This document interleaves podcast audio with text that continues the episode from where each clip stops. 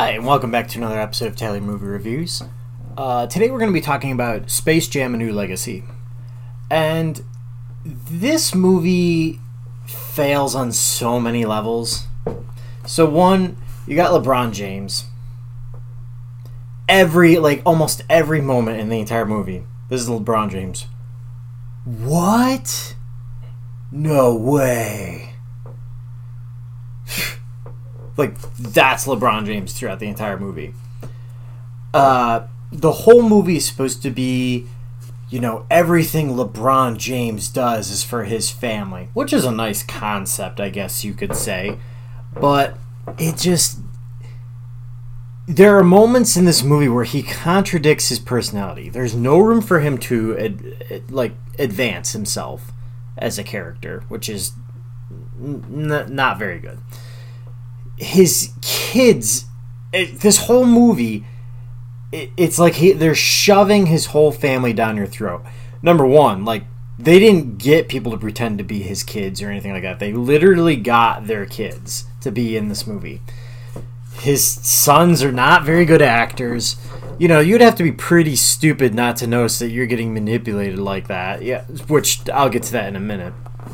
So that's basically it. So the movie starts out with a young LeBron, and he gets distracted during his basketball game by playing a Looney Tunes Game Boy that his friend gave him because his friend got a new Game Boy. And his coach yells at him. It's during the game he's playing this, and the coach is just now noticing this at the end of the game. Number one, LeBron was benched the entire game till the very last play of of their high school game or little league game, whatever you want to call it. And then this coach takes the Game Boy from him and yells at him. And I'm like, okay.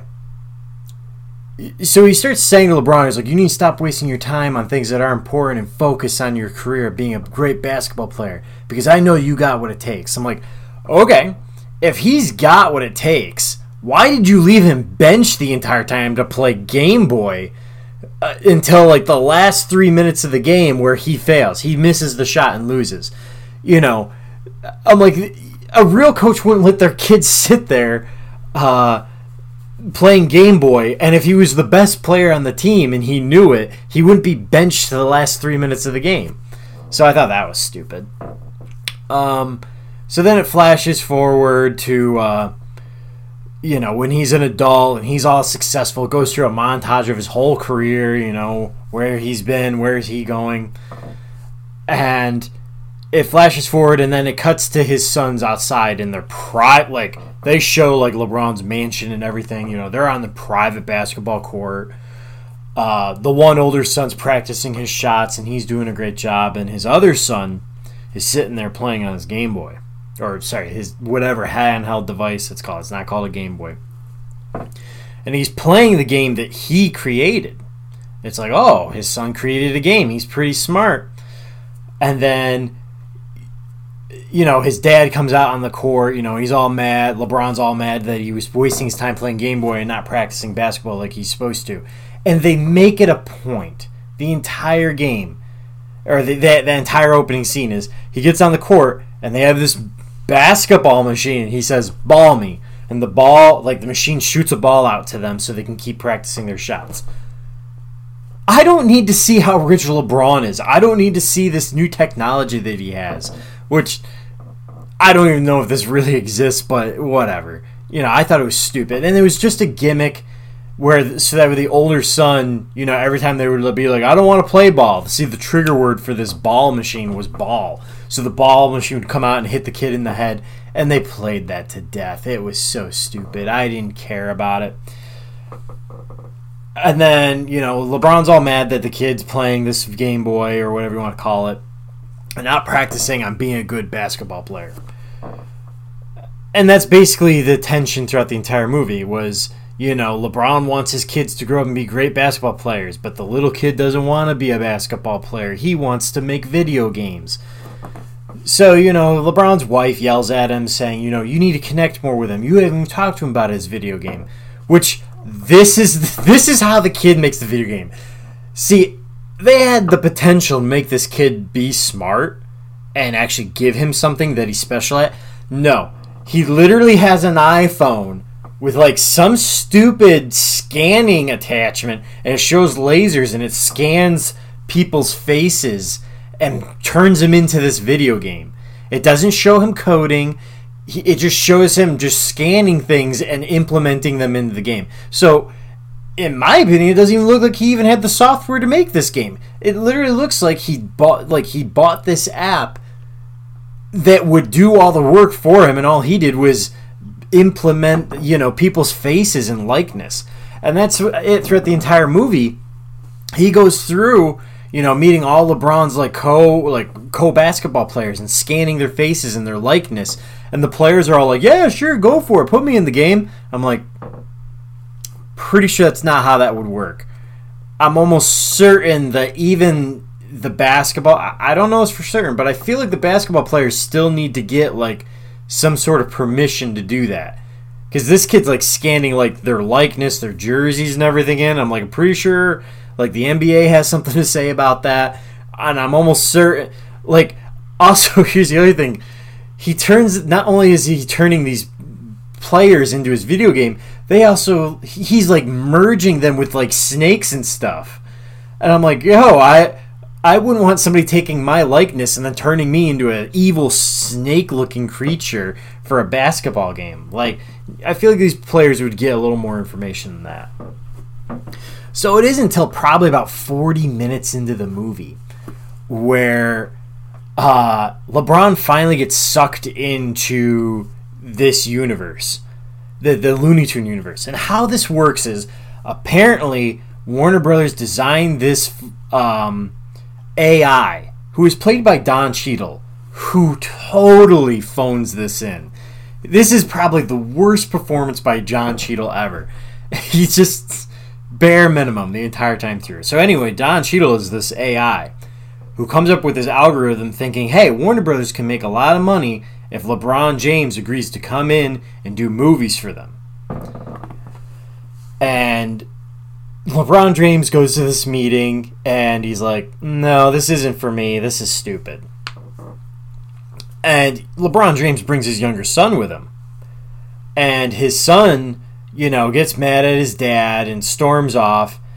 And the AI sucks the kid into the universe, trying to bait in LeBron James to come in and get sucked into this universe as well. So LeBron James chases after him and gets sucked into this universe. And instead of him following his son, he gets stuck in this room with Don Cheadle, and they make an agreement. You will get your son if you play me to a basketball game. Winner gets, you either get the son, and if you lose, you don't get your son. So then he's like, all right, I will send you off to this Looney Tune world, and you can build your team. So he dumps him off in Looney Tuneville, where Bugs Bunny only remains, because Don Cheadle offered all these other Looney Tunes a chance to go into other universes, like the Matrix universe, the Harry Potter universe. So basically it's just multiple universes, and the Looney Tunes decide to leave Bugs Bunny behind in Looney Tune universe, and they all go into their own universe. Now, granted, some of these scenes are funny. They're just quick clips. For instance, Granny is in the Matrix universe, and she is the one. That was kind of a little funny. Right, and so Bugs Bunny, LeBron says, I need great players, I need Superman and all that, and Bugs Bunny has his own agenda. He's like, no, I'm going to go get my friends, and we're going to get back together, and we'll take on this basketball game together as a team. And, it's just a montage of them, getting all their friends. Wile E. Coyote, actually, I think is his name. Wile E. Coyote is in Mad Max, and it's actually pretty funny because they literally use Mad Max footage, Mad Max Fury Road, and the coyote is with them, with these people, on these death trucks and everything like that. It was actually quite funny. Same thing with the one, with the Matrix and all that. So they go through this whole montage. They get the team together. But here's my biggest problem so far. About halfway through the movie, I realized, oh, this is a full reboot, because they're not mentioned, because they're talking about how they don't know how to play basketball, they don't know how to do any of that. So I was like, oh, this is a reboot, so there's no mention of like them taking on, you know, the other creatures before in another Space Jam, which I thought was a huge mistake. Then they contradict that, like towards the end of the movie where they're talking about, come on guys, we've done this before, we can do it again, you know, we just need to start believing like we did last time in the basketball game. And they even have like the little monsters cheering on the enemy side. They're cheering for the enemy, even though, I'm like, wait, they were nice by the end. Why? They'd be cheering for the Looney Tunes, not for the bad guys. It, like, this the whole thing contradicts the original Space Jam. And meanwhile, Don Cheadle is manipulating LeBron James' son, you know, into, like, joining his team. He's like, you know, you need to show your dad who's boss. You need to play him at his own game. When he gets here to play you, we're going to be playing in your video game. And we buy your rules. So the kid is basically, his video game is like basketball only with like a twist. And he's like, yeah, so, you know, they create this meta evil team. They're actually called the Goon Squad.